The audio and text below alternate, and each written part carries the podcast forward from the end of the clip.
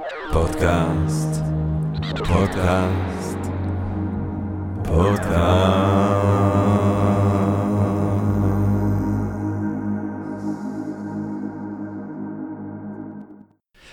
טוב, אז uh, גבירותיי ורבותיי, ברוכות וברוכים הבאים לפודקאסט של Think and Drink Different, פודקאסט למי שאוהב לחשוב ולשתות. Uh, אני ג'רמי פוגל ואנחנו רוצים להודות לסמסונג נקסט תל אביב, קרן ההשקעות בתוכנה בשלבים המוקדמים, שמאפשרת לנו להקליט את הפודקאסט מהמשחק שלה בשרונה כחלק מתוכנית התמיכה בקהילת החדשנות והיזמות הישראלית. והיום אנחנו רוצים לעסוק בנושא שיש לו רלוונטיות אה, רבה בעולם האומנות אה, אה, בתחילת המאה ה-21, או כבר לא כזה בהתחלה שבו אנחנו נמצאים, ובעצם השאלה, הסוגיה שאנחנו רוצים לעסוק אה, בה היום, היא אה, מה בין אה, אה, שירה לרוק, או אולי דרך אחרת לשאול את השאלה הזאת זה האם ולמה הפך הרוק אה, לשירה העכשווית. אה, ואני רוצה ככה כפתיח אה, לזרוק אה, זיכרון אישי אה, אה, יקר לי מאוד אה, אומנותי, וזה אה, בעודי אה, חי באנגליה, נסעתי עם שני חברים לסטרלינג בסקוטלנד, אה, עיר אה, ימי ביניימית יפהפייה כזאת, ושמה בארמון היינו אה, עדים להופעה של אה, אולי גדול הרוקיסטים והמשוררים גם יחד, אה, בוב דילן. ואני זוכר שאנחנו בהופעה, ואני ככה אובססיבי, מחכה כל היום בפאתי הארמון הזה, עד שראיתי איזה איש קטן עם כובע ענק, הולך כזה באופן מוזר מהכפר, וזה היה בוב דילן עצמו, מתהלך ככה באופן קצת תימוני להופעה של עצמו, אה, ואנחנו יושבים בהופעה, וזה שיר אחרי שיר, ושיר אחרי שיר, וזה כל שיר מעלה זיכרונות, ואיכויות האסתטיות, ושירה מדהימה. אבל דילן בהופעה, אתה מסתכל לו במבט, הייתי ממש כמה מטרים, אתה רואה...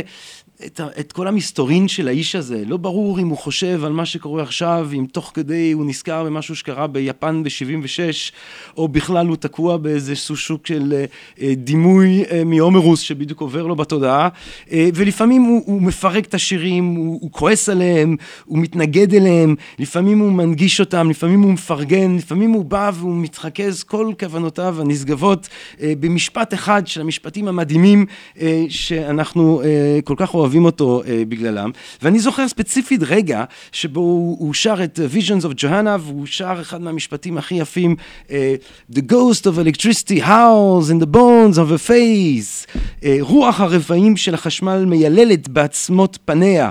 ואני מסתכל uh, על בחור שנמצא אולי איזה כמה מטרים ממני כאילו הוא חוטף איזה באמת uh, שוק חשמל פיזית, איזו אורגזמה רוחנית פנימית פיזית כזאת, ש, שלרגע המש, רק המשפט הזה כל כך נוגע בו, כל כך מחזיר אותו אולי לפעם הראשונה שהוא שמע את השיר, או ללא שום קשר לפעם הראשונה שהוא שמע את השיר, עצם המשפט הזה כל כך מרומם אותו, ואותי, ועד היום הזיכרון הזה הוא אחד מהזיכרון היקרים לי.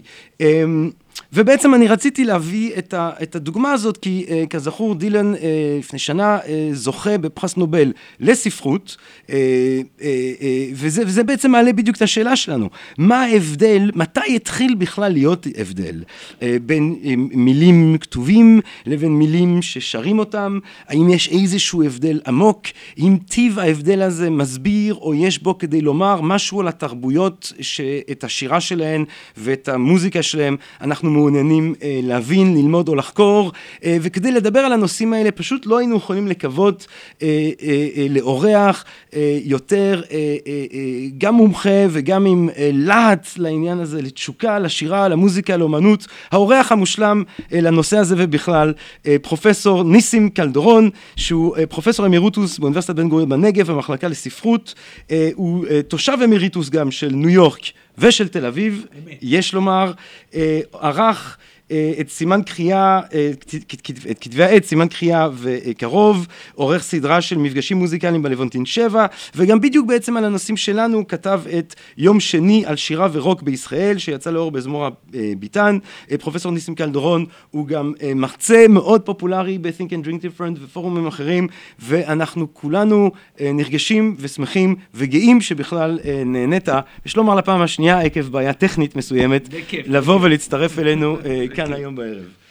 פרופסור גרדאון, כדי לתפוס את הדיון שלנו בעצם ישר מווריד הצוואר, רציתי להתחיל ולשאול אותך מתי אם בכלל נעשה הבדל בין מילים שבני אדם כותבים אותם ואז זה בעצם שירה לבין מילים משפטים שבני אדם שרים אותם ואז זה visions of Johanna או רוק. תראה, עד כמה שאנחנו יודעים ההפרדה הזאת היא הפרדה מאוחרת. עד כמה שאנחנו יודעים, אז הטקסטים הקדומים ביותר של השירה שנמצאים בידינו, אה, נגיד המזמורים הבבליים והאשורים, אה, שיר השירים בתנ"ך, אה, הומרוס, ספפו, עד כמה שאנחנו יודעים, ועד כמה שיש לזה גם ממצאים ארכיאולוגיים, אנשים שרו אותם ובעל פה, יחד עם מוזיקה.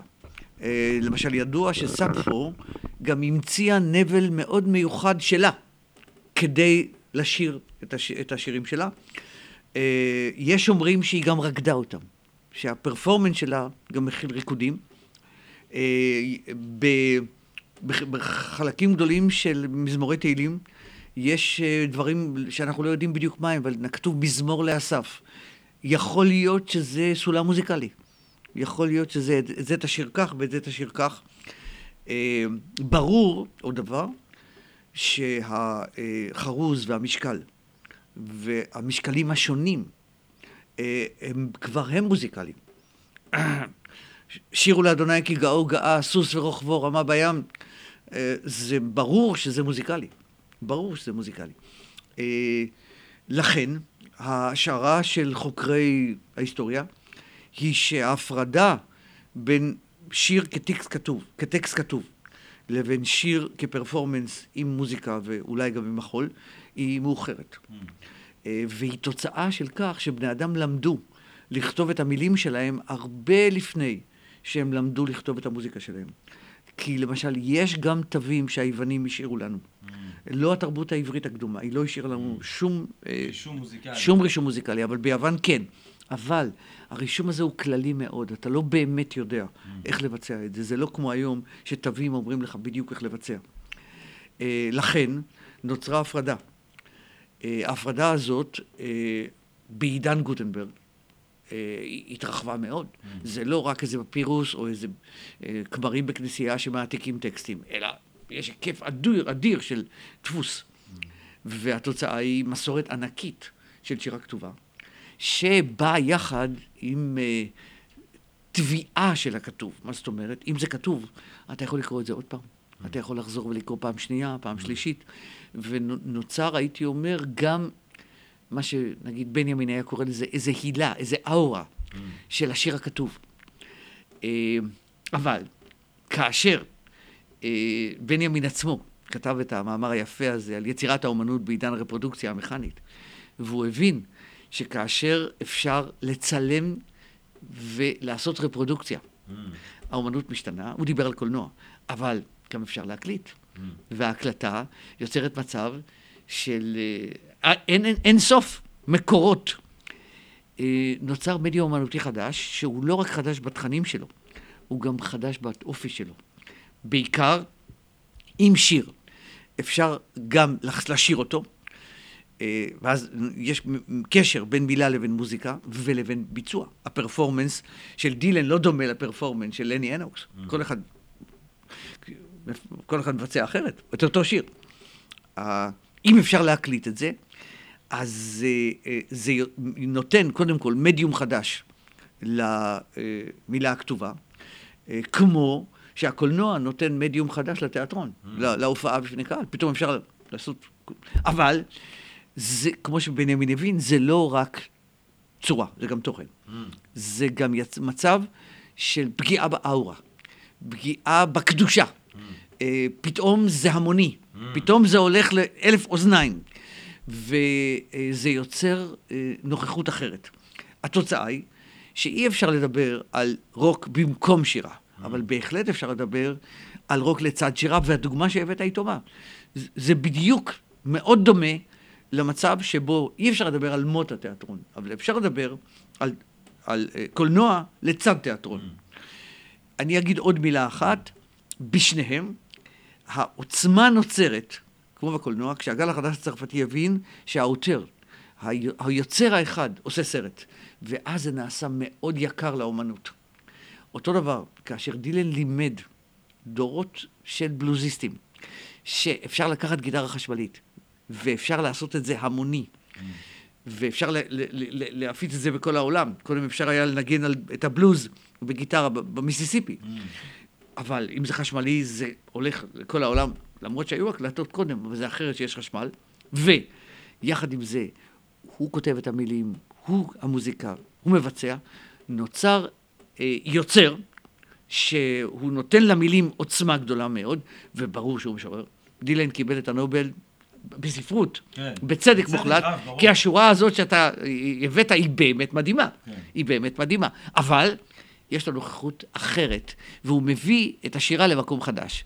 כך שהשירה לא באה במקום, הרוקנרול לא בא במקום השירה, אבל הוא בהחלט האח הצעיר והרענן של השירה.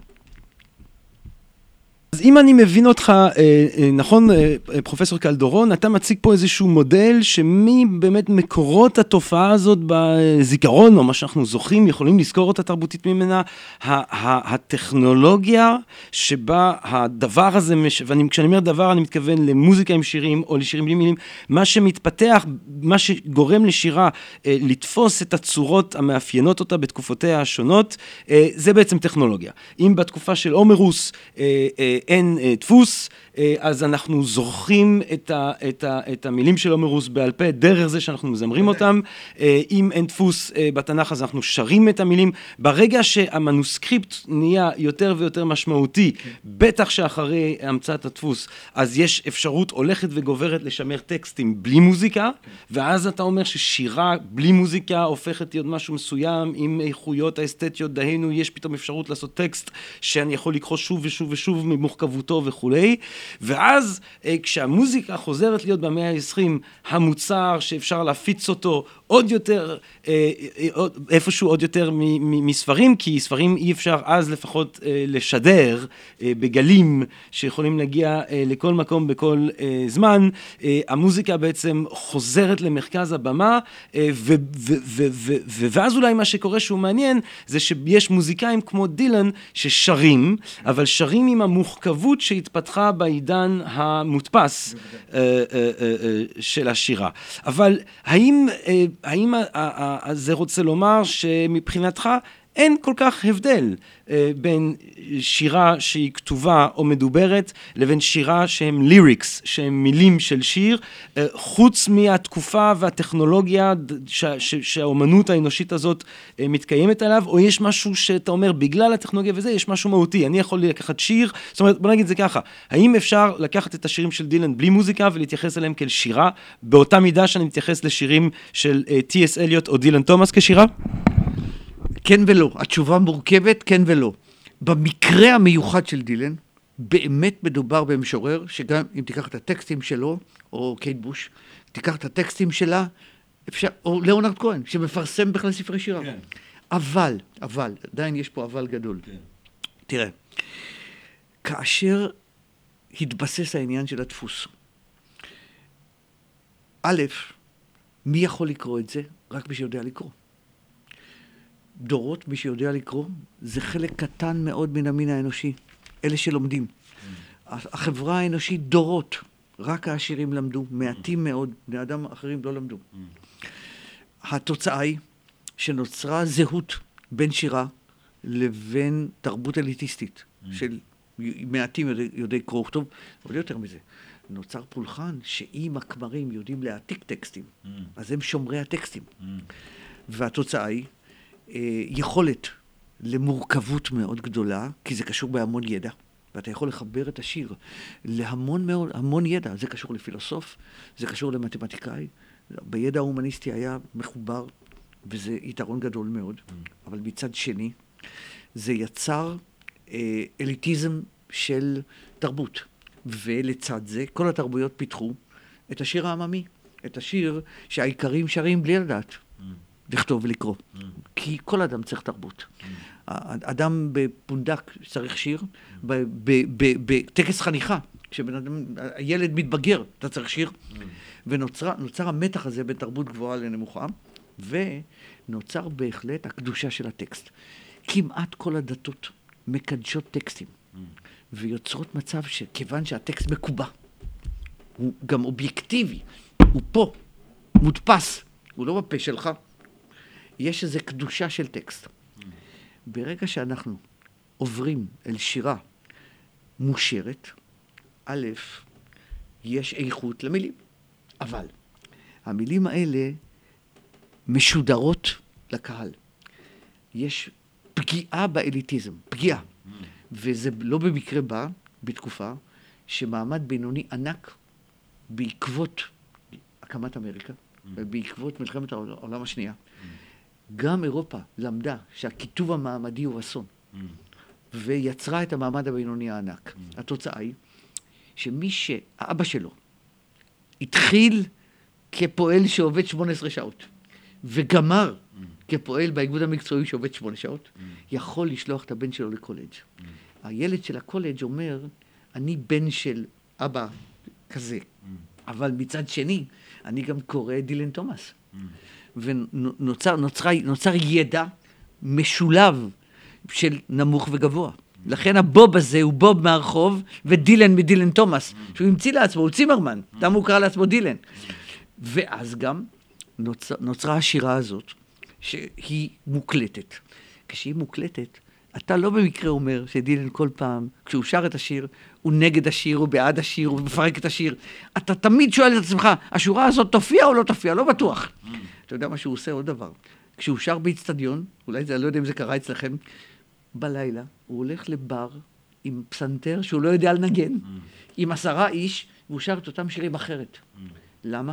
הוא רוצה לפגוע בקדושה של הטקסט.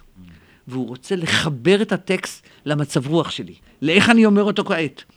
אין שתי הקלטות אותו דבר. אתה יודע שה-Grateful Dead היה פולחן של להקליט אותם, היו סוחרים בהקלטות. ה-Deadheads היו אומרים, זה הקלטה מספר 457, אין לך את 456, כי זה לא אותו דבר. והתוצאה היא, יש איזו חילוניות מאוד גבוהה לשיר המושר של הרוקנרול. יש איזה מימד שפוגע בקדושה של הטקסט, ואולי נותן לנו קדושה חילונית. וזה מה שבנימין תפס שהקולנוע יכול לתת, וזה אני חושב שקורה כאן. עכשיו, זה לא מבטל את האנרגיות האדירות של הטקסט הכתוב. את פולצלן אי אפשר לשיר. זה טראומה של שואה. או אי קמינגס.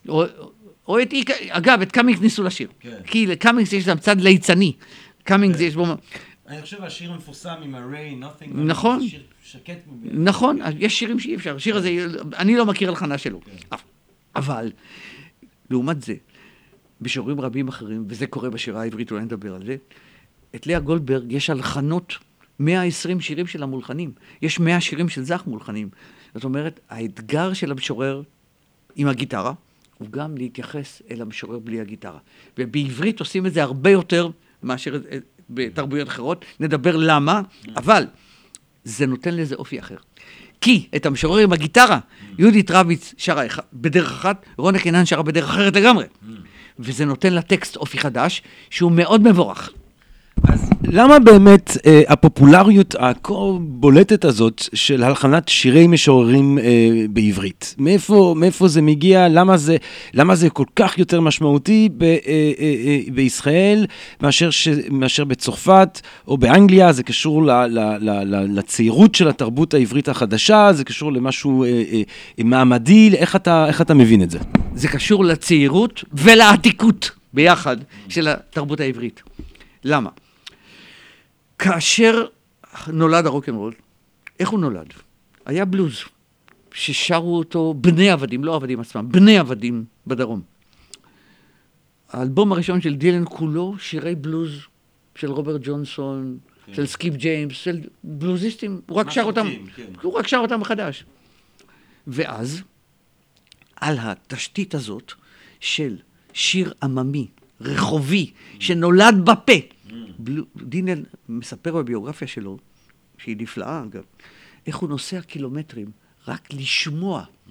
איך זה מבטא את השיר שלו, מבטא, הוא צריך לשמוע את זה בשפתיים. Mm. זה, על הבסיס הזה, הוא הרכיב את דילן תומאס, mm. הוא הרכיב את טי.אס אליוט, הוא הרכיב שירה מורכבת אל תוך בסיס של בלוז. למה? לבלוז יש איכות של תרבות עממית מדורי דורות. הדורי דורות האלה והאנונימיות הזאת יוצרת סמכות בגלל אם אותו שיר הצליח לתת עידוד למי ששותה והוא מיואש. Mm. אם אותו שיר הצליח להביע את המרד הכעוס של האני, אם אותו שיר הצליח להרד... לאפשר לאישה בשיר ערש להרדים ילד, mm. יש לו כוח. Mm. הוא עבר בדורי דורות. והוא אנונימי, ככה שזה בטוח שהוא בלי אאורה. אין לו את, ה, את המחבר, הוא איבד את המחבר. Mm. את זה יש לכל העמים. לכל העמים הייתה תרבות גבוהה, והייתה תרבות עממית מדורי דורות. Mm. יש ליוונים, ויש לאיטלקים, ויש לצרפתים, לכל העמים יש את זה. בעברית היה מצב מיוחד, שבגלל שהעברית הייתה רדומה אלפים בשנים, mm. אז יהודים לא דיברו עברית, הם קראו עברית, mm. אבל לא דיברו עברית. התוצאה היא שיש לנו תרבות עשירה מאוד כתובה בעברית, אבל אין לנו תרבות מדוברת בעברית, כי שיר עממי אתה שר בשפה שאתה מדבר. יש ליהודים. ב- ביידיש, בלדינו, ביהודית ערבית, יש המון שירה. סבתא שלי הייתה שרה שירים של יהודים ספרדים בלדינו, אבל לא בעברית. מאיפה היא הייתה? מטורקיה. מטורקיה. מטורקיה. ו... ואגב, זה, אם פעם תיכנס, זה מעניין נורא. בתרבות העממית, המעבר מתרבות לתרבות הוא קל מאוד. קל מאוד. היא לא הרגישה שהיא שרה לי שירים על איזה מלכה תרזה. אין ליהודים מלכה. Mm. לקחו, לוקחים. שירים חסידיים הכי, הכי דתיים, הם שירים צועניים, הונגריים, אוקראינים של האנטישמים, אבל זה עובר. לא חשוב. הסמכות הזאת לא הייתה בעברית. למה? לא שרו בעברית. בעברית היו טקסטים קדושים, אבל מהו הטקסט שאיתו אתה כועס, מקלל, בוכה, צועק? מה הטקסט? אתה יודע, בבלוז יש את הדבר הזה. מאיפה אתה מקבל את זה? הרי זה קצת לא קדוש. הקדוש זה הטקסט של הגוספל בכנסייה.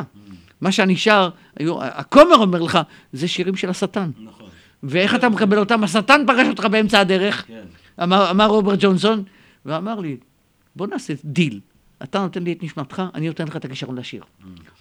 עכשיו, מאיפה מקבלים את המימד השטני הזה, שבני אדם מאוד צריכים אותו? כי זה מימד מרדני, כועס ואנטי-הירואי. Mm.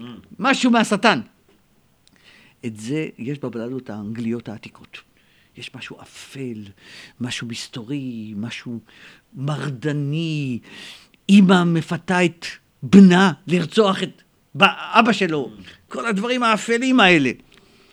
בעברית, לא היה את זה. אני אומר לך, כשדודו טסה שר שירים של דוד שלו, מעיראק, שם יש את זה. אם תשיר שירי לדינו, יש את זה. ברי סחרוף ועוד בנאי שרים כעת שירי לדינו, יש את זה. לא בעברית. למה? כשהתחיל היישוב היהודי בארץ ישראל, אמרו, צריך שיר בשביל גן ילדים, צריך שיר בשביל בית ספר, צריך שיר בשביל מסיבה. המציאו את הזמר העברי בארץ ישראל. מייסעו ציון הנס והדגל עד נעמי שמר. ההמצאה הזאת הייתה מאוד יפה. אהבו את זה מאוד. זה היה לבבי, זה היה מרגש, זה העיד על חיים נורמליים, אבל זה המצאה. זה לא נולד באמת אנונימי. וזה יפה, זה דידקטי. זה מחנך אותך שתהיה אזרח טוב. Mm. זה מחנך אותך למגויסות של האידיאולוגיה. Mm. התוצאה היא שהזמר העברי הוא לא אמין. הוא לא מקור מתחת לאדמה mm. שמזרים אל הרוקר אנרגיה. הוא חושד בזמר. אגב, בשנים האחרונות רוקרים התחילו לקחת מהפיוט והתפילה, כי זה mm. כן, זה אפשר. אבל כשהייתה עמדה אנטי-דתית, לא לקחו משם. Mm. ואז, אם אתה רוצה לתת לנוכחות בהווה שלך, כברי סחרוף, mm. כערן צור, נוכחות, איזה מימד של מתחת לאדמה, אתה לא יכול לקחת בלוז, ביאליק אתה יכול לקחת. כי ביאליק כן הלך מתחת לאדמה. אבן גבירול אתה יכול לקחת. לאה גולדברג אתה יכול לקחת. לכן, מה שברוק בתרבויות אחרות לוקחים מלמטה, מתרבות הכי נמוך, אצלנו לוקחים מלמעלה. מהמשורר. ויוצרים איזו מזיגה עוד יותר מורכבת מאשר אצל עמים אחרים, בין השיר הכתוב של המשורר הקנוני לבין השיר המושר של הזמר כותב החצי קנוני. וזו תופעה מרתקת בעברית. אז אם אנחנו כבר מדבר, מדברים בעצם על, ה, על אה, הייחודיות של היחסים בין שירה לרוג בתרבות הישראלית, ואנחנו, ואתה דיברת מקודם על, ה, על, המ, על העניין המעמדי. העניין המעמדי המשמעותי מאוד שקורה עם התהפוכות האלה, גם באמת מי שעושה את המוזיקה הזאת, כן, אנחנו זוכרים שאחד מהדברים הגאוניים בדיוק בתקופה הזאת שאירופה מבינה שלא כדאי לה לתת לאזרחיה לחיות בפילוג כל כך קוטבי בין עשירים לעניים, כי אם לא יש לנו פשיזם או יש לנו מהפכות בולשביקיות למיניהן, לכן כדאי שתהיה מדינת רווחה, ואיזשהו ביטוי שזה קיבל באנגליה זה שכל ילד בבית, גם אם הוא נורא עני כמו פול מקארטני הקטן בליברפול, יש פסנתר, וכשבכל בית באי האנגלי יש פסנתר, אז אתה מחכה 20 שנה ומלא ילדים עושים מוזיקה, וכשמלא ילדים עושים מוזיקה יהיה לך את הביטלס ואת הרולינג סטונס ואת אריק קלפטון ואת את האחים דייוויס ואת קייט בוש בסופו של דבר וכולי וכולי וכולי, מקום הכיבוש הגדול הזה של הלהקות הבריטיות של המאה ה-20, שאיפשהו אחדו גם, היה בהם איזשהו גורם שידע לאחד את, את, את, את אנגליה, אבל בטח ובטח שלרומם את מה שהיה נתפס כתרבות עממית לכדי גולת הכותרת של מה שיש לה להציע. עכשיו אני רוצה לשאול אותך בישראל על שני פילוגים, כי יש את הפילוג המעמדי, שגם הוא יחסית חדש, כי ישראל הרי באה מתקופה שבה אה, הייתה חברה סוציאליסטית, שבה לא היה פילוג יתר עמידה, אז איך אז הדבר הזה בא לידי ביטוי? ואז אם אנחנו מדברים היום, אנחנו צריכים לדבר גם על הפילוג הכלכלי המובהק של הצטרפותנו לקפיטליזם המאוחר או החזירי או איך שלא נקרא לו, וגם כמובן העניין הדתי שבשנים האחרונות אומנם תמיד היה, אבל בשנים האחרונות סוף סוף מקבל ביטוי וניתוח וביטוי, אז איך כל המורכבויות האלה של החברה הישראלית, איך היית מתאר את התהליכים האלה של מאבקי כוחות של שירה ורוק כביטויים של מעמדות שונות במורכבות של החברה הישראלית בעבר ובהווה. זה מרתק וזה נכון גם לגבי החברה הישראלית. שהעניין של המתח המעמדי והמתח הדתי מחלחל עמוק אל תוך הרוק. ואני אתן לך כמה ביטויים. אחרי שהיה זמר עברי, איפה נולד הרוקנרול? ברחוב הגראז'ים של רמלה. ברחוב הגראז'ים של רמלה היו ילדים עניים, ילדים שלא למדו בבתי ספר טובים, שומעים את אלוויס ומנגנים אלוויס באנגלית עילגת. זה נחשב הפרחחים. כי הילדים הטובים שרים כמו התרנגולים. שרים הזמר העברי. ש... ואז יש סיפור שהבינו, ולא במקרה, זובין מטה שבא מן העולם, הצעיר, הבין שיש שם צליל מאוד חזק. הוא לקח להקה משם עם קלפטר, שנקרא האריות, ואמר להם, בואו לפילהרמונית, תנגנו באך. הוא בא לחזרה, והוא רואה שהם מנגנים חלש. למה? יש להם יראת כבוד. הוא אומר להם, בשביל מה הבאתי אתכם? תרביצו דיסטורשן! הרגע שהדיסטורשן נכנס אל באך, זה בדיוק גם הרגע שאריק איינשטיין, שנולד כבן לשחקן אוהל ושר זמר עברי, גם כן שמע את זה, וגם כן הוא מספר. הוא אומר, וואו, מה זה עושה לי? פתאום אני מרגיש משהו, איזו אנרגיה אדירה. ואז הוא מתחבר אל קלפטר, והוא נהיה רוקר בעצמו. החלחול של המוזיקה מן המקומות של האני והצועק היה מאוד מאוד חשוב. אחר כך זה הוביל לכך שהיה חיבור בין הצועק לבין אריק איינשטיין או מאיר אריאל מקיבוץ משמרות. אותו דבר, אני עכשיו, רק עכשיו סיימתי להיות היועץ של תערוכה על רוק שנולד בשני מקומות. בקריות של חיפה ובבאר שבע ובשדרות. אלה שני מרכזים של רוק אנד רול. למה? באים ילדים של עולי מרוקו בשדרות, והם שומעים ברדיו משהו אחר, ואת הזמר העברי הם לא יכולים לשמוע, כי הוא נשמע שקר. למצב שלהם כילדים בשדרות. הם אומרים, אנחנו דור האבק. אנחנו צריכים אבק בתוך המוזיקה שלנו. ואז כנסיית השכל לוקחת ומנגנת כ- כמו שהיא שומעת ברדיו, פלוס שיר במרוקאית. וכששאלו אותם באיזה מרוקאית זה, אז, אז הם אמרו, אימא שלנו אמרה מרוקאית שגויה. כי הם כבר אין להם את המרוקאית הזאת. אבל החיבור הזה נותן המון אנרגיה. עכשיו, נוצר תמיד מיינסטרים. רוק וגם פופ, שהוא בא לבדר, נוצר מיינסטרים. בכל המקומות שנוצר מיינסטרים, בארץ היא דוגמה טובה, מי שלא מקשיב לשאלה, איך מנגנים ב, ב, ברחובות של אתיופים, איך מנגנים רוסים, אתה יודע מה?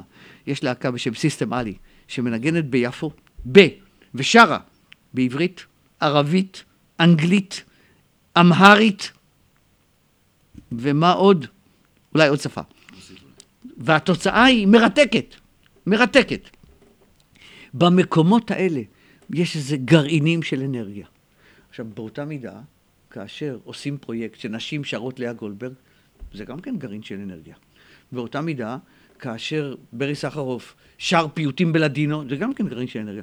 כל הזמן הרוק מחפש, אני עשיר, מזרח מערב. ויחד עם זה הוא מכחיש את המחשבה שיש עדות נפרדות. העדות מתחברות. הכי מתחברות במוזיקה. זה מחלחל הכי. איך נוצרה להקה מדהימה, כמו החברים של נטשה? ילד אחד מרוקאי מיוקנעם, וילד אחד רוסי מהקריות, מיכה שטרית וארכדי דוכין, מתחברים.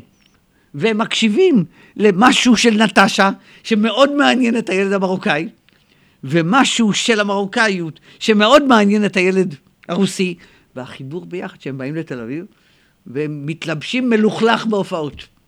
כי אתם מתלבשים יפה, אנחנו מתלבשים מלוכלך. עכשיו, זה גם כן פוזה, אבל החיבור שבין נמוך לגבוה, אה, עדתי כללי, מערבי מזרחי, כל הזמן רוכש מתחת לפני השטח. ובמובן הזה, לא במקרה יש בארץ כל כך הרבה מוזיקה מרתקת. כי אנחנו, והמוזיקה, הייתי אומר, ממחישה את התקווה של החברה הישראלית. שאפשר לא רק לסבול ממתחים בין עוני לאושר, וממתחים בין מזרח למערב, אלא גם ליזון מזה הרבה מאוד. אל מול אולי הסיפור ההרמוני הזה באמת של החברים של נטשה, שהחיבור בין אה, עולה מרוסיה וילד אה, אה, מרוקאי שעושים ביחד אה, דברים נפלאים וכולי, אני הייתי שוב רוצה אבל ללחוץ אותך עוד קצת על, ה, על, על העניין הדתי, כי הרי המלך אה, בישראל, אולי לפני שהוא, אני לא יודע אם לפני, אבל אולי קודם שהוא אלוויס, הוא אה, זוהר ארגוב. אה, וזוהר ארגוב לא עושה אה, רוק. אה, אבל איפשהו הטיפוס הזה, הדמות של זוהר ארגוב, היא הרבה יותר רוק. אה, מאריק איינשטיין, למשל. כן, הוא ברחובות, והוא קשה, והוא בכלא, ויש סמים וזה. והוא גומר עם אירועים. זאת אומרת, זה סיפור שיותר מזכיר את הנק אה, וויליאמס, אם נלך, למרות שזה קאונטרי, אבל הרוקיסטים, ניל מון, כן, המתופף של...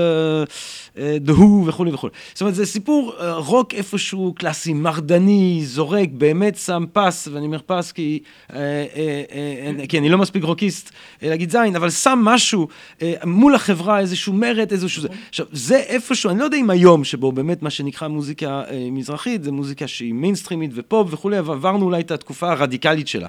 אבל אין ספק שבשנות ה-80, uh, uh, uh, כל הדמויות האלה של הזמר העברי, הזמר המזרחי, ובראש ובראשונה, זוהר ארגוב עצמו, הם היו הרוק האמיתי, זה היה הרוק הרבה יותר משהרוק הוא הרוק. אז, אז איך, איך, איך, איך אתה מכניס לשיחה את, ה, את המרכיב הזה?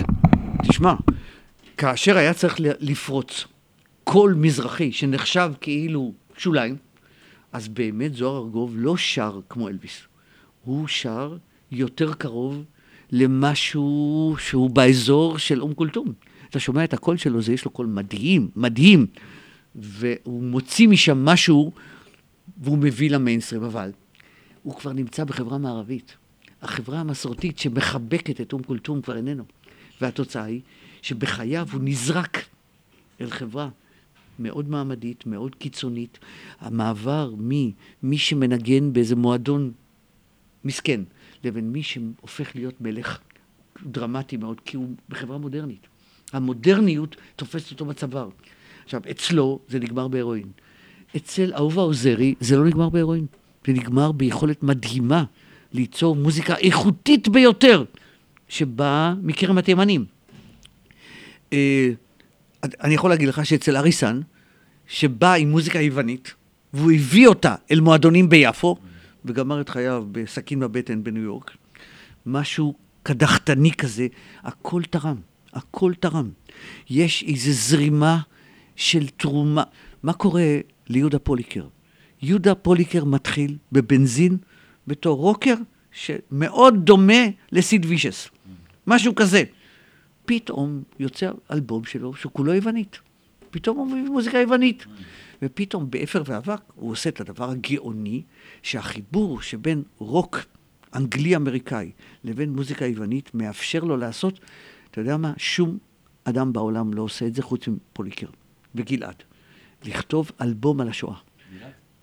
יעקב גלעד. אה, כן. הם היו זוג, ויעקב גלעד גם כותב טקסטים. כן. הרוק לא מעז לגעת בשואה. יותר מדי.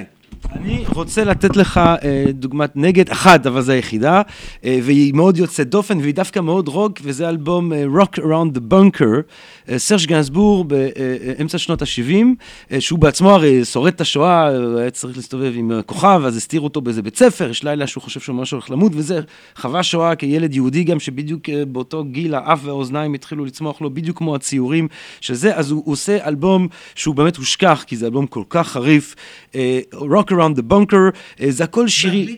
אה, בעברית, אבל... בעברית? סליחה, בעברית. בצרפתית, בצרפתית.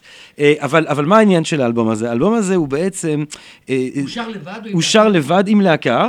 זה הכל שירי רוק של שנות ה-40, וזה בעצם באופן מאוד מאוד ציני, אלבום של געגועים לשנים האלה של מלחמת השואה, של מלחמת השנייה, השואה, ובעצם אני חושב שמה שיש שם בין הדחקות שלו, הצחוקים שלו, זה איזושהי אמירה לצרפת, בסך הכל היה לכם טוב. אה, שיתפתם פעולה, ו- ורקדנו, והיה את המוזיקה הזאת, והיה את ה-Rock Around the Bunker, Rock Around, rock, והיה את המוזיקות האלה במועדונים, אה, וזה אלבום אה, נורא, זה אלבום מזעזע, גס וחריף. ואתה אומר שהוא לא התקבל.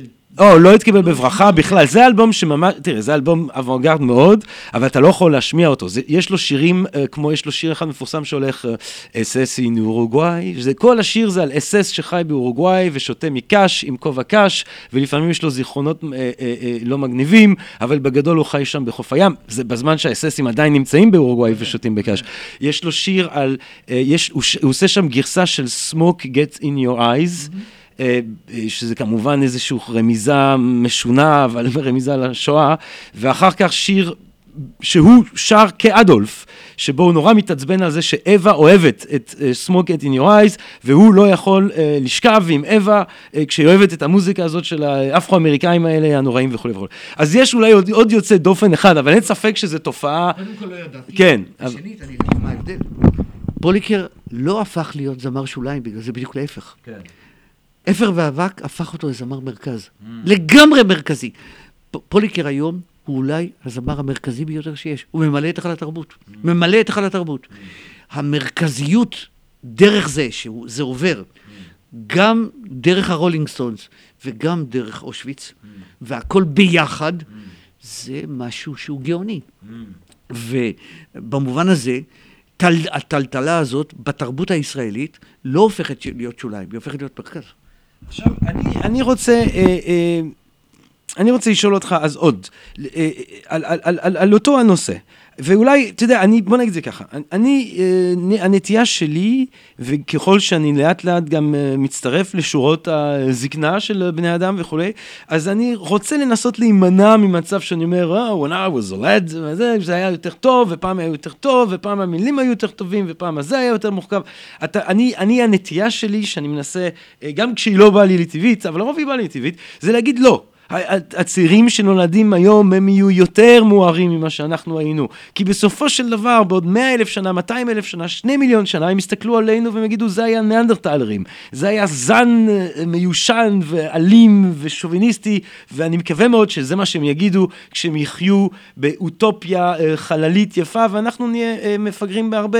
כמו שאתה מסתכל אחורה 200 אלף שנה ואתה אומר, טוב, מה זה היה? זה היה חצי בהמה הדבר הזה. אז, אז, אז אני, אני רוצה להימנע ממצב שאנחנו מסתכלים מסתכלים אחורה עם מלנכוליה, שהיא בעצם מלנכוליה לזמן שהיה לנו אה, אה, אה, אה, יותר כוח והיינו צעירים ויפים בעצמנו, והעולם היה שלנו, כי בסוף העולם של הצעירים. Having said that, כמו שאומרים, אני תוהה, האם, אה, אני תוהה לגבי... אה, אה, האם יש דילן של היום? אוקיי, אז מילא דילן, תעזוב את דילן של היום, שזה אולי כוכב אה, שאתה יודע, מעל, מעל, מעל שמי האנושות פעם כל כמה מאות שנה. אבל, אבל, אבל אפילו הייתי אומר באופן יותר סטרוקטורלי. זאת אומרת, האם אם מה שהמוזיקה, המהפכת הרוק הקלאסית הזאת, של הביטלס והרולינג שנות ה-60, עוד מתכתבת, עם עולם השירה המוחכב וה, וה, וה, והמסתתר מאחורי דו משמעויות ומאחורי אה, אה, אה, אה, אה, אה, דימויים שיש בהם כדי לרמוז מבלי לכפוע עליך איזושהי משמעות וכל המורכבות הזאת שאנחנו מכירים בשירה שנמצאת במוזיקה, אה, האם הפופ של היום אה, בגלל שהוא מתרחק מזה, בגלל שזה כבר מדיום שבתוך מדיום שבתוך מדיום, וגם עכשיו חייבים לומר שאנחנו חיים בתקופה שבעצם אי אפשר כבר אה, למכור מוזיקה. אה, האלבום הוא כבר לא עבודת אומנות שיש עימה מה לעשות, כי אף אחד לא קונה דיסקים, וזה הכל בעצם מוצר לוואי, זה מוצר לוואי לפרסומת, זה מוצר לוואי זה. אז ה- ה- השאלה שאני שואל את עצמי זה, האם אפשר בכלל להסתכל על מגמה ולהגיד באופן כללי, הטקסטים ב-2018 הם פחות טובים מטקסטים בנגיד 1968, או שפשוט, אם הייתי חי ב-1968 ושומע את כל הזבל שלא שרד מאז, הייתי אומר, יו, רוב הטקסטים גרועים, חוץ מאולי זה כמה דברים של הביטלס וכמה דברים של דילן וכמה דברים של הסטונס, וגם היום אני יכול להגיד, טוב, רוב הטקסטים גרועים, חוץ מתראה, הוא עושה משהו מעניין והיא עושה משהו מעניין וזה. אז האם יש איזשהו שינוי מבחינת, האם יש הליכה עוד יותר נמוך, אם תרצה, אה, אה, מבחינה אה, מוזיקלית בשנים האחרונות, או האם זה פשוט בא מתוך העדפות אישיות שלנו, ובעצם אם אתה מסתכל על הראפ, קורים שם דברים מדהימים וכולי, מהי עמדתך בדבר הזה? זאת שאלה טובה מאוד, ואני אגיד לך, קודם כל, מי שהציב את השאלה, לדעתי, הכי טוב, זה ליאונרד כהן בשיר אחרי מותו שיצא. בוא תוציא אותו, את השיר הזה, אני מוציא אותו. אבל, אבל, אבל, עד ש... עד בוא נקרא אותו, את השיר הזה, כי הוא מציב את השאלה שלך הכי טוב. אז, אז, אבל בינתיים, כי אני, זה ייקח לי שנייה פה, אני... לא, לא, בוא נחכה. בסדר, אז אנחנו שנייה... תעצור רגע. טוב, אז חזרנו, ובצדק רב. זה, אתה יודע מה, אה, פרופסור אה, קלדרון, זה הופך אותך לבן אדם שהוא לא רק אה, פרופסור ופרופסור אמיריטוס, זה קודם כל בן אדם שאוהב שירה, ובצדק מתעקש שאנחנו נביא כאן אחד מהשירים באמת היפהפיים, המדהימים, שיוצאים לא מזמן... מעיזבונו של לארט כהן. אנחנו נקריא את השיר ובואו נדבר קדימה. עליו. Kanye West is not Picasso. I am Picasso. Kanye West is not Edison. I am Edison. I am Tesla. Jay Z is not the Dylan of anything. I am the Dylan of anything. I am the Kanye West of Kanye West. The Kanye West of the great bogus shift of bullshit culture from one boutique to another. I am Tesla. I am his coil, the coil that made electricity soft as a bed. I am the Kanye West Kanye West thinks he is when he shoves your ass off the stage. I am the real Kanye West. I don't get around much anymore. I never have. I only come alive after a war, and we have not had it yet. ליאונרד כהן. עכשיו אני רוצה להגיד, אני רוצה שנייה לזרוק, כי אתה נוגע פה בנקודה מאוד מאוד רגישה. ליאונרד כהן מבחינתי, אתה יודע, ליאונרד כהן, דווקא אם מדברים על שירה ומוזיקה, יש לו איזושהי הופעה שהוא מקדים והוא שר את uh, Take This Waltz. וזה שיר שמבוסס על שיר של לוחקה. והוא הוא אומר, אני הייתי ילד צעיר שהייתי יכול להיות משהו, הייתי יכול ללמוד כלכלה, לעשות עם עצמי משהו. ונכנסתי יום אחד לאיזה חנות, ואני מוצא בחנות איזה ספר, ובספר הזה אני פותח, ויש דברים כמו אני רוצה לתפוס נמלים בכף ידי ולזרוק אותם על ירכייך בבוקר. ואני חשבתי לעצמי, מי, מה זה הדבר הזה? מי רוצה לזרוק למנים על ירכייך? מה זה העולם? והוא אומר, מצאתי את עולמי. הוא קרא לבת שלו. הוא קרא לבת שלו לוחקה, הוא אומר, האיש הזה הרס לי את חיי. ואני תמיד אומר, ליאונרד כהן הרס לי את חיי. כי אולי בלי ליאונרד כהן יש מצב שהיה משהו יציב יוצא מהתופעה הזאת שקוראים לה ג'רמי פוגל, אבל הנקודה היא שאני עוקב אחרי האיש ואני מת עליו, ומבחינתי הוא מורה רוחני, ואני רוצה להגיד משהו לגבי השיר הזה בהקשר שבו הבאנו אותו. כי חלק מהאנשים, הדבר הזה גם יצא בצורה קצת אינטרסנטית, בדיוק כשקניה ווסט עושה שם את המאניה המיתולוגית שלו, היפהפייה שלו בעיניי אצל טראמפ, עושה שם את הטירוף שלו וכולי, אנשים מוצאים את זה, מכניסים את זה לשיח הפוליטי הקטן שבו לאונרד כהן הדמוקרט תוקף את קניה ווסט לכאורה בתוך נבואה שהוא היה רפובליקן. בעיניי זה בכלל לא מה שקורה שם. בעיניי, השיר, חלק מהאנשים אומרים, טוב, זה איש לבן יהודי בן אה, 70, 80, מתי שהוא לא כתב את זה, שכבר לא רלוונטי או רלוונטי פחות, והוא מסתכל על הצעירים שלו היום ואומרים לו, טוב, הם לא העניין, אני הייתי העניין.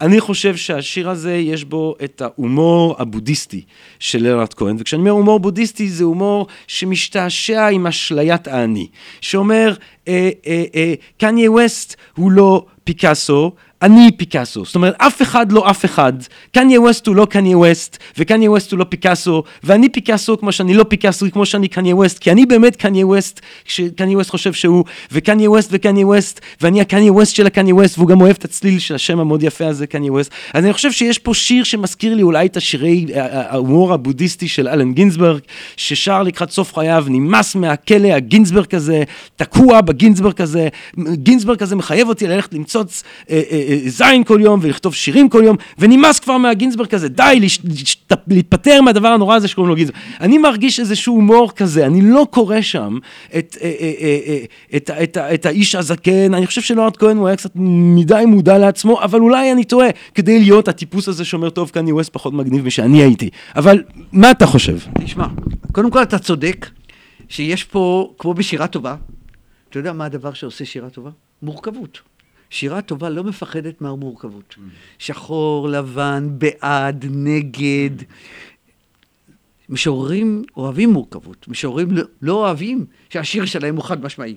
וזה זה שיר מורכב, ובמובן הזה הוא במלוא כוחו כשהוא בן 80. שנית, בהחלט יש פה את שני הדברים. יש פה משהו שאומר, קניה ווסט באמת היה אידיוט שהוא אמר, אני פיקאסו. הוא אמר את זה. וג'ייזי הוא באמת... אבל אני גם אידיוט כשאני אומר שאני הדילן של... בהחלט. כן. וג'ייזי באמת אידיוט, כשהוא אמר אני הדילן של ההיפ-הופ, הוא אמר כן. את זה. וגם המימד הזה של, אתה יודע, הסלבריטיז, הוא באמת מלטף את התחת לחברה שלו לעיני מצלמות, זה באמת, כן. זה הכל קרה. וזה באמת נראה לו כמו בולשיט. ויש פה אלמנט שאומר, אל תבלבלו את הראש, אתם עושים בולשיט. אבל, מצד שני, יש פה, אתה צודק, יש פה איזו מחשבה של אולי בתוך הבולשיט הזה יש משהו, שאתם יוצאים למלחמות שאני כבר לא יכול לצאת אליהן. Mm. אולי אתם מתמודדים עם תרבות מאוד מאוד מודרנית, mm. עם כלי תקשורת מודרניים, עם אנרגיות מודרניות, שהדור שלי כבר לא יוצא למלחמות האלה. Mm. ואולי אני כן רוצה לצאת למלחמות האלה, ואולי אני אפילו מברך אתכם שאתם יוצאים למלחמות האלה, ואני רואה איך כל דור יוצא למלחמה של עצמו. ואני חושב שיש את שני הדברים האלה כאן, בשיר המורכב המעניין הזה, וגם יש האמירה, ואתה צודק, אני אולי רוצה להיות קצת קניה ווסט. אולי אני... הלוואי שהייתי קניה כן, ווסט. כן. הדבר הזה של אני קצת מקנא בכם. עכשיו, למה אני אומר את זה? כי הוא הבין עוד דבר. יש נטייה לכולנו להגיד, לא יהיה כמו לוריד, לא יהיה כמו דילן, לא יהיה כמו באר אריאל. הוא אומר, שימו לב, אתה יודע מה, עזוב את אלה שאני פחות מתרגש מהם, אבל מקנדריק למר אני מאוד מתרגש. מאוד מאוד. אני חושב שקנדריק למר הוא גאון. הוא קיבל כעת פרסים בצדק. כן, יש משהו של איזו נוכחות מדהימה כן. של השירים שלו. בכלל הראפרים עושים עוד דבר. אז בוא, בוא, בוא בכלל נדבר על התופעה הזאת. אם אנחנו מדברים על מילים, ואנחנו מדברים על הבלוז, ואנחנו מדברים אה, על אה, המורכבות של המעמדות וה, אה, והעניינים הדתיים בישראל, שהם באמריקה כמובן אה, סיפור, הייתי אומר, עוד הרבה יותר מורכב, כי בעצם חיים שם אנשים שהם, אה, אני תמיד אומר, לחיות כאפרו-אמריקאי באמריקה, זה בעצם היה להמשיך לחיות אה, כיהודים אה, בגרמניה, ש-400 אה, שנה של אה, עבדות, שבעיניי היא שואה, כן? אה, כל בית, אה, כל חווה שם בדרום, הוא מחנה ריכוז שבו יש לך איזשהו סוג של אה, אדון שעושה מה שהוא רוצה ואונס את מי שהוא רוצה ומתי שהוא רוצה, זה כולם הרכוש שלו, אנחנו מדברים על סך הכל, אני חושב, על 12 מיליון אנשים שהובאו מאפריקה לחופים אה, של האמריקות, ואז הרבה ילדים שנולדים דורי דורות בתוך העבדות. הדבר הזה הוא כמובן קורע את אמריקה אה, עד היום. דילון אמר באיזשהו רעיון לא מזמן שהמלחמת, אה, בעצם המלחמה האזרחית, הפילוג הזה, אה, מי, ותראו איך שזה מתפוצץ אחרי שהצביעו לאובמה, צריך להחזיר עם הדבר המשונה הזה, הכתום, אה, טראמפ. אז אם אנחנו חושבים על הבלוז כגם איזשהו כלי מרדני אה, בידי האנשים הכל כך מדוכאים האלה, שהצליחו לשמר על המוזיקה שלהם בתנאים הכי נוראים שיש במשך 400 שנה, וזה הופך להיות בלוז, וזה הופך להיות רוק אנד רול, וזה הופך להיות אה, אה, אה, R&B, וזה בסופו של דבר גם מתפתח לכדי היפ-הופ. והיפ-הופ אה, אה, וראפ זה קצב. כן, תן לי ביט ואני אתן לך פלואו, אני אתן לך מילים, אני אתן לך מלל. בעצם חזרנו איפשהו לצורה אה, אה, אה, מאוד מאוד מאוד נקייה של שירה.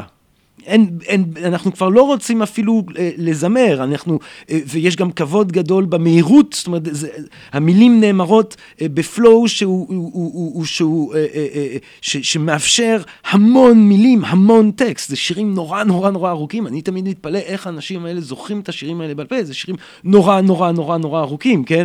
אה, אה, אה, וזה הולך לכל מיני כיוונים. אז מה, מה, מה, האם לראפ אה, בעיניך, להיפ-הופ, יש גישה עוד יותר קרובה אה, אה, אה, לשירה, אולי יש גשר של ספוקן וורד ביניהם בכלל. איך אתה או, חושב שהקטגוריזציות אה, שדיברנו עליהן חלות על ראפ, האם הן בכלל רלוונטיות לתופעה הזאת?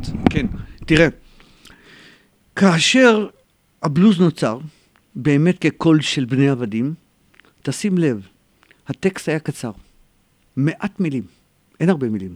כל גדולי הבלוז, מעט מילים. למה? הם לקחו בחשבון שעתי מדבר אליך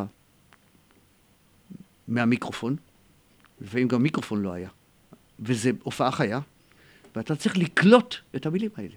עכשיו, אם אני כותב ספר, אני יכול לכתוב 100 עמודים. אם אני רוצה לתת לך אימפקט חזק, אני כותב מעט מילים.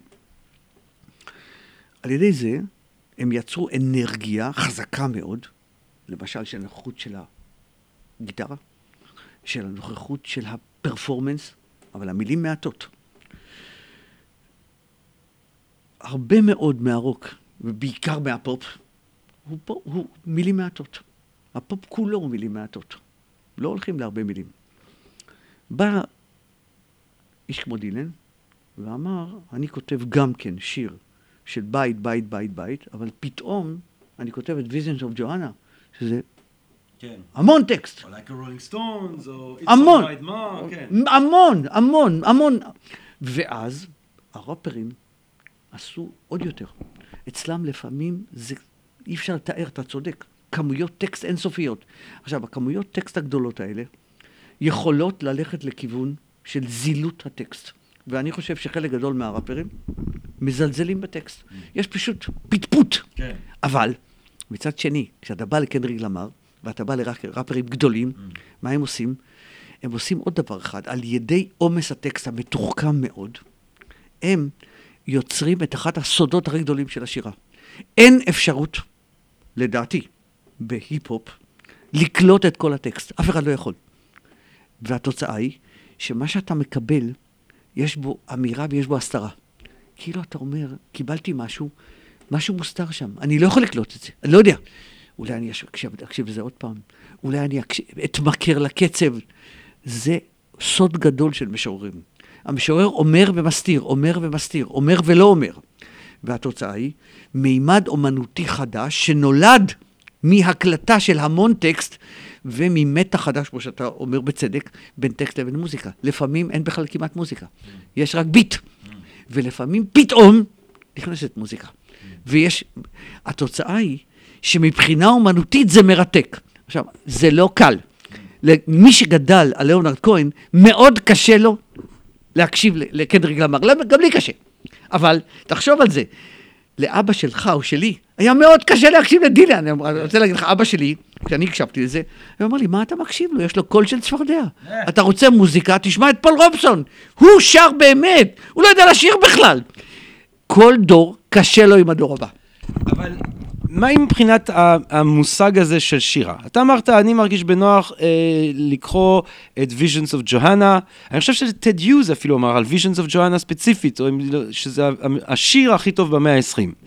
אה, לא מה אבל, אבל זה יכול להיות, האם אתה חושב שטקסט של אה, קנריק למר אה, זה שירה, והאם בכלל זה חשוב שנקרא לזה שירה, או שפשוט נגיד זה ראפ, או אם זה משנה בכלל הקטגוריה הזאת? אני אומר, זה קודם כל זה בעל איכות מאוד גבוהה. כן. אין לי ספק שזה... אתה יודע מה, לדעתי, את קנריג למר, יזכרו באמת ביחד עם פיקאסו ויחד עם דילן. אני מרגיש ככה. כמו שאת רונה קינן יזכרו ביחד עם מאיר אריאל ועם יחד עם שלום חנוך. לי אין. לי אין ספק בזה. לי אין ספק בזה. אבל, למה חשוב לנו להכניס למגירות? למה? לא, אני לא רוצה להכניס למגירות. אוקיי. זאת אמנות חדשה שלוקחת אלמנטים של שירה, אלמנטים של מוזיקה, אלמנטים של, הייתי אומר, אה, מכניות. למשל, כל המסורת הזאת של הרוקנרול, לא דיברנו על זה, אבל זה דבר שבנימין הבין אותו, קשורה באיזה מיקרופון יש לך, האם אתה משתמש באלקטרוניקה או לא. למשל, אני מוכרח להגיד לך, אני היום חוזר משיחה עם מוזיקאי, שאמר, הרוק השתנה לגמרי כשהכניסו מכונות תופים, לא מתופף. למה? המכונת תופים הרבה יותר מדויקת מהמתופף, כל מתופף. למשל, הראפרים משתמשים הרבה מאוד במכונות תופים, לא במתופפים, כי זה מאוד מדויק. איך אתה מכניס את הדיוק המתמטי הזה לתוך הבעה אקספרסיבית? איך אתה מכניס שימוש באלקטרוניקה? למשל, בדגימות. יש המון היום שימוש בדגימות של קול. לוקחים משהו מחדשות, משהו משמר כזה, משהו... שירים ישנים. או ש... נכון. והתוצאה היא ערבול מכני חדש וערבול תוכני חדש, ויש לנו תרבות מודרנית שהיא מבקשת לעצמה מקום, ולא כל כך אוהבת שתשים אותה במגירות. אני, אני רוצה לשאול אותך, לחזור אולי לטיב השאלות שאנחנו, אני מרגיש שנינו, ו- ובטח עם מישהו כמוך, עם כל המרץ שלך והחי, והניסיון המלהיב הזה שלך לחפש את הדבר הבא ו- ולהתייחס אליו גם בכבוד ולהימנע באמת מהתפיסה שאומרת, אוי, בזמן שלי היה יותר טוב וכולי. אני רוצה לשאול אותך שאלה לגבי, אה, ואתה יודע מה, ואולי אני אשאל את זה דרך אה, אה, חבר הזה שכבר עלה, סרש גנסבורג, שהוא אחד גם מהאנשים שאני מעריך מאוד. סרש גנסבורג, יש איזה, הוא לא- לקראת סוף חייו, כשהוא השתיין, הוא גנסבר, אז כל הופעת טלוויזיה שלו זה סקנדל אחר, ויש הופעת טלוויזיה מאוד מפורסמת אצל ברנר פיבו, שזה כל המי ומה של התרבות הצרפתית, חייבת לעבור אצל פיבו, ומעניין שגנסבורג גם עבר, יחד עם נבוקוב, ואנשים שהיינו אולי מזהים, אומברטו אקו וכולי, ז'ור שטיינר, אנשים שהיינו מזהים אולי עם תרבות גבוהה. סרש גנסבורג בא והוא על הפסנתר, והוא שיכור, ויש שם עוד איזה מוזיקאי ברקע, והוא והמוזיקאי הזה רבים. והם רבים על זה שהמוזיקאי הזה, שהוא כזה סוג של משהו שאוהב לחשוב את עצמו דילון צרפתי, לא באמת דילון צרפתי, אבל יש לו גיטרה, יותר דונובן צרפתי, אם אתה רוצה, כן? לא, שום דבר נגד דונובן, אבל... אה, והוא אומר, לא, זה דילון עושה מוזיק, אומנות מז'ורית, וזה." וגנסבורג, שיכור הפסנתר, אומר לו, אתה טמבל, אתה לא מבין. אנחנו עושים אומנות מינורית. אנחנו עושים אומנות מינורית. האומנות המז'ורית היא מוזיקה קלאסית, שירה, ציור, אני חושב שהוא גם אמר ארכיטקטורה מאיזושהי סיבה. אבל הוא אומר, זה אומנות מז'ורית. אנחנו, מה זה? זה מינורי, זה לא זה. ואז אה, שואלים אותו, מה ההבדל בין המינורי למז'ורי? והוא אמר, אומנות מז'ורית דורשת חניכה. אומנות מירו- מינורית היא ניגשת אליך. אתה באמת יכול לשמוע את השיר היפה הזה של סרש גנסבור הנורא vais et je viens, entre terrain, da di da da da. אתה שומע את זה, זה מיד נעים, זה מיד אירוטי. אתה שומע איזה שיר פופ, אתה שומע אובלדי אובלדה, אתה שומע, אה, זה מיד, זה ניגש לך לאוזן, זה מיד, אה, אה, אתה מיד שם, אתה מיד מבין את מה שיש להבין, כן? והרבה באמת מהפופ זה משהו שנזרק אליך, זה עשוי כדי לתפוס את התשומת לב שלך. לעומת זאת, אומר גנסבור, וזה אומנות מינורית, זה מינורי. אומנות מז'ורית, אה, טען גנסבור, זו אומנות שכדי שבכלל תוכל אה, אה, ליהנות ממנה, נדרשת תהליך של חניכה. זה סוג של טעם מורכש, או טעם ש... טעם ש- חונך. זה טעם שאני, אני, כדי שאני אוכל באמת ליהנות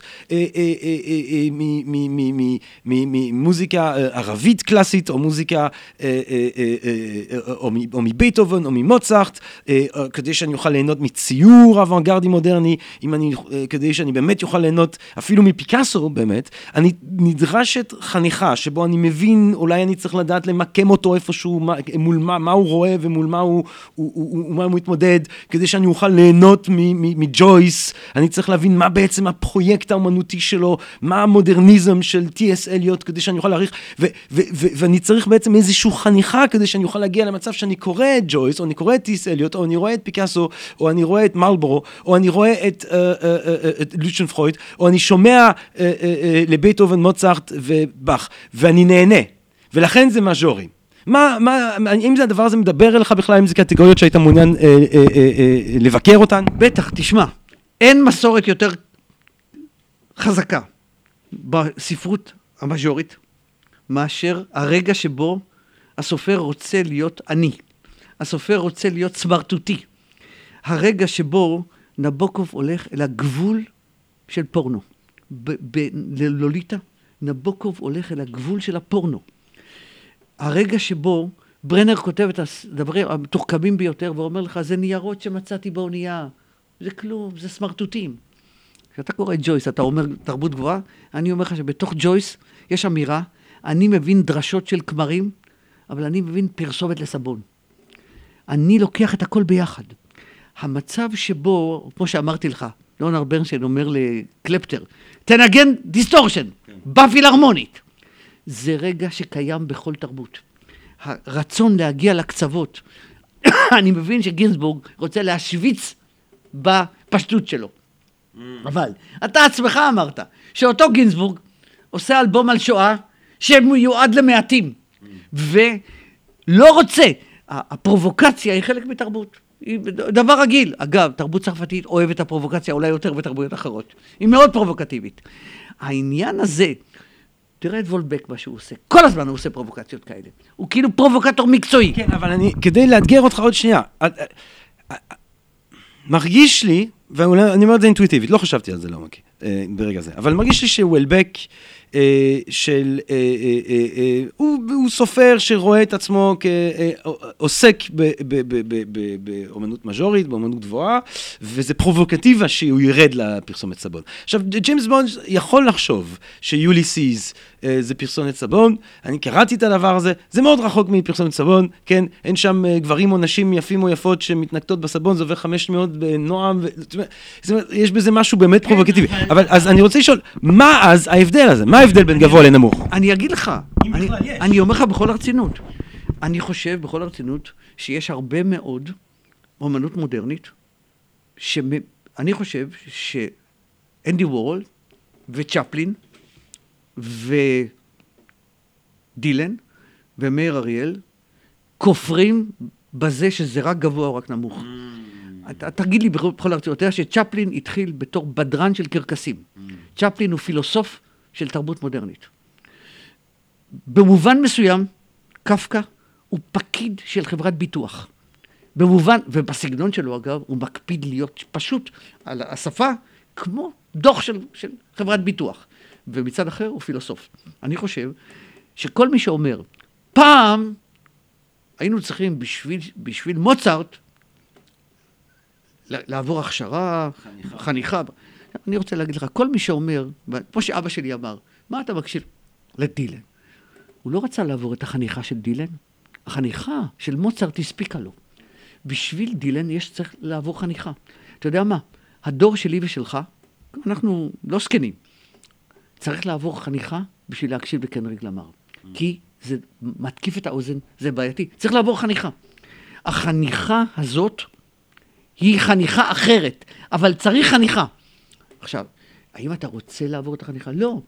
אם אתה שואל אותי, תרבות תמיד הייתה, היה בה תמיד את המצב שבין גבוה לבין, הייתי אומר אחרת, לא גבוה ונמוך, בין תובעני לבין לא תובעני. ממ. יש, יש, אני לא נגד שיר של עושה שמח בחתונה, אני אוהב בעד זה, אבל אני כן מכיר בזה שיש פופ ויש רוק. יש, אנחנו מוצפים בהמון פופ. אז אני רוצה ללכת עם הקטגוריה הזאת שלך, עם התובעני. זה העיקר, לא גבוה ונמוך. אז אני רוצה ללכת לתובעני, אה, לא תובעני. זאת אומרת, אני גם אפילו יכול, אה, אה, אני שאלתי את זה כפרובוקציה, אני לא בטוח בעצמי שאני אוהב את הקטגוריה הזאת, אני חושב שבעיקר מה שקורה מבחינה אמפירית זה שמה שנחשב לגבוה זה מה שבני מעמד הגבוה נהנים ומקשיבים, ומה נחשב נמוך זה מה שההוי פה לא יעמון מקשיב, אז אם ההוי פה לא יעמון מקשיב, אה, אני יודע מה, למוזיקה מזרחית, אז יגידו אוי זה נמוך, למרות שמבחינה מוזיקלית זה יכול הרבה יותר מורכב ממה שנהנים ממנו המעמד הגבוה. אבל, אז באמת יש את הדבר המעמדי, וזה מבחינת טוב, גוף העניין, לגופו של עבודת האומנות, אה, אה, אה, זה כמובן דבר שאולי אי אפשר להפחיד מעבודת האומנות, אבל כן, עכשיו האסתטיקנים, זה לא העניין, זה לא העניין. אה, אז, אבל בוא נחשב על תובעני אל מול אה, לא אה, תובעני. אה, יוליסי זה ספר תובעני, זה דורש ממך המון, כן? אפילו הרבה יותר מהאודיסאה. אני קוראת, אני, אתה קורא את האודיסאה, והאודיסאה זה באמת משהו שהוא לחלוטין שובר כל מוסכמות. אתה קורא, זה ספר הרפתקאות מדהים, אתה נהנה, וזה מיני, וזה גרוטסקי, ויש בזה, אה, ויש בזה אה, אה, הומור, וזה זה, זה, זה המוני, זה המוני לחלוטין. דון קיחוט, כן? אתה, אני, זה מצחיק, זה טוב. יש באמת אבל סוג מסוים של עבודת אומנות שהוא יותר תובעני. והשירה הכתובה, אה, היא משתייכת לדבר הזה. לא כולה. לא כולה, לא כולה, אבל חלקה כן, מעצם זה שהמילים הם לא המילים שרובנו אה, יודעים ביום-יום מבחינת העברית.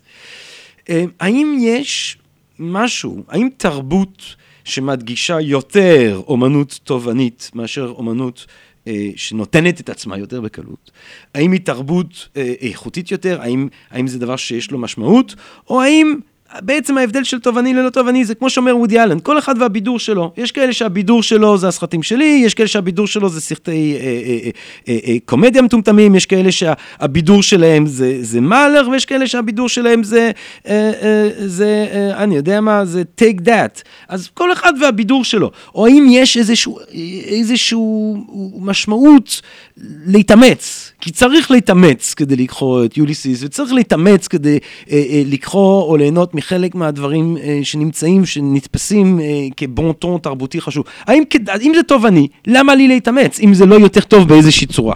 אני אגיד לך, כשהייתי צעיר, פגשתי משורר אחד, ואמרתי לו, תשמע, אני אוהב שירה כי היא מורכבת. אני אמרתי, תשמע, מה אתה אומר לי? מה אתה אומר לי? שבשביל להגיע מנקודה א' לנקודה ב', אני צריך לעשות קו מפותל וארוך ועובר דרך עשר תחנות. אני אומר, זה נכון, אבל לפעמים אני רוצה לעבור ישר. לפעמים מה שנכון זה הכי פשוט. מה אני מתכוון? המתח שבין מורכב לפשוט הוא ליבת האומנות. יש משהו מאוד מורכב בציור של פיקאסו, ופתאום יש בו משהו פשוט. סוס צועק זה פשוט. יש משהו נורא פשוט. אני חושב בכל הרצינות שגם ביוליסס, למשל, הח... המתח שבין החלק של יוליסס, שעוסק בכומר, לבין החלק שעוסק במוכר מודעות, הוא מתח שבין פשוט למורכב. אני חושב שמתח כזה קיים תמיד, והוא מתח בריא. ולכן, אני לא מתרשם שרק המורכב הוא אליטיסטי, הוא איכותי, או רק הפשוט הוא, הוא, הוא, הוא, הוא, הוא, הוא לא איכותי. זה מתח מעניין, ותמיד צריך להחזיק אותו. אתה יודע מה? לפעמים הסנוב הוא מי שאם זה לא מורכב הוא לא נהנה. אבל אז אני, תראה, ואולי באמת אפשר גם אפילו לקחת את הסנוב הזה ולהגיד לו שהוא איזשהו גלגול אה, אה, של תפיסה אה, נוצחית.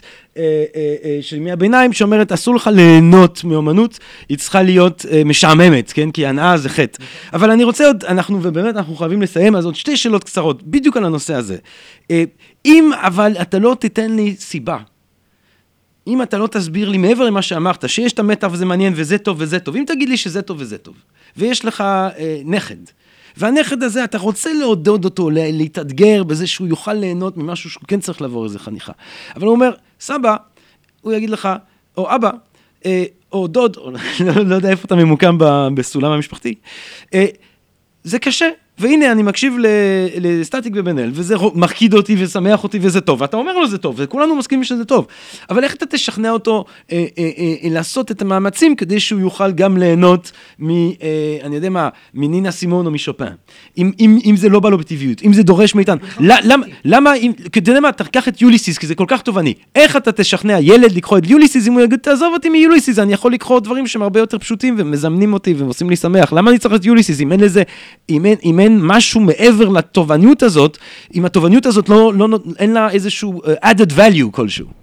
קודם כל יש לה, יש לה תובענות added value, אבל לבן שלי, אני אומר לך דבר ביוגרפי, כשהוא היה בן 17, אמרתי לו בוא נשמע ביחד את ה-Velvet Underground, אלבום אלבום, ממש אלבום אלבום, ונקרא את הטקסטים, ונקרא את הטקסטים. עכשיו, הוא הסכים, הוא לא הסכים, אהב, הוא לא אהב, הוא הסכים. אבל אחרי כן הוא בא ואמר, אני רוצה להקשיב למשהו שהוא מאוד מאוד פשוט, בכיף. אבל מה שאני אומר, שהתרבות מציעה המון דברים. Mm. היא מוציאה את המוזיאון. היום הוא אוהב את הוולדורף? מאוד, mm. כן. לורי תלוי לו בחדר. כן.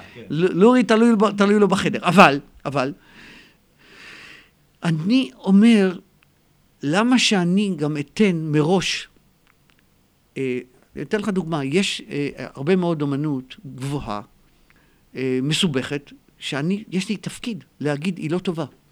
היא מעמידה פני מורכבות, אבל היא לא טובה. Mm. ויש הרבה מאוד אומנות פשוטה, סטטיקו בן אל, שיש לי תפקיד להגיד, זה לא טוב, mm. זה פשטני. Mm.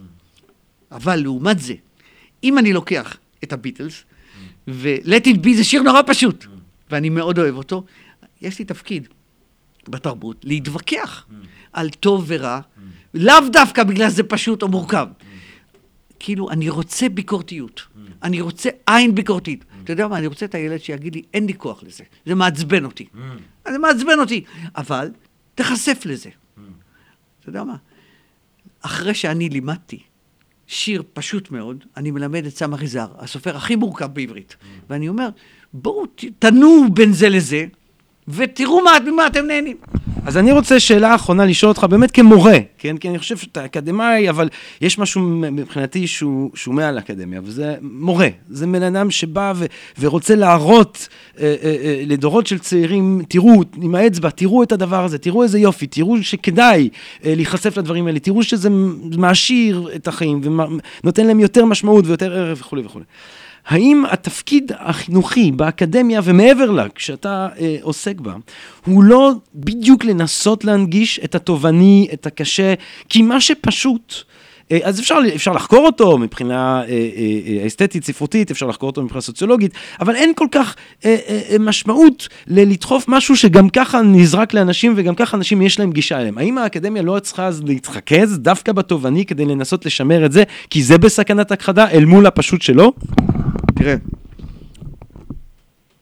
לוריד ומה שמו, השותף שלו, וג'ון קייג', עשו אלבום שמוקדש כולו לאנדי וורל.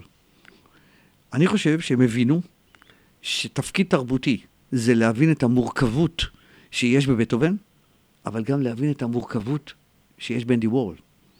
אני רוצה לחשוף את התלמידים שלי גם למורכבות של יזהר, אבל גם למורכבות של קלפטר, של הפשוט ביותר. אני חושב שיש מורכבות כזאת וכזאת, ואני אומר לך ברצינות, מה שאני מפחד ממנו זה הבינוניות. אני לא מפחד מהפשוט, ואני לא מפחד מהמורכב. יש מורכבות של המורכב ומורכבות של הפשוט. את זה צריך מורה לעשות. אז אני חושב שבמילים האלה, אה, פרופסור ניסים קלדורון, אה, אנחנו אה, ניתן למאזינות ולמאזינים שלנו להמשיך, ואני בטוח שהדברים שלך יהדהדו בתודעות של כל המאזינים ויחשבו עליהם דברים מעוררי מחשבה, ואם מורכבים או פשוטים, בשום פנים לא בינוניים, אז אני רוצה באמת מכל הלב להודות לך שוב על זה שהסכמת לבוא. שהשיחה הייתה מרתקת, כן. והפינג פונג בינינו היה לי נפלא. אני שמח מאוד, אני מודה לך מאוד, ואני מודה גם למאזינות ולמאזינים. אני מקווה שנהניתם מהשיחה הזאת כמו שאני נהניתי ממנה, ואני מקווה מאוד שתבוא אה, ותאזינו לעוד אה, אה, פרקים שנקליט כאן בפודקאסט של Think and Drink Different. אני הייתי ג'רמי פוגל, וזה היה פרופסור ניסים קלדרון. אנחנו מודים לכם מאוד, תודה רבה ולהת... פודקאסט, פודקאסט, פודקאסט.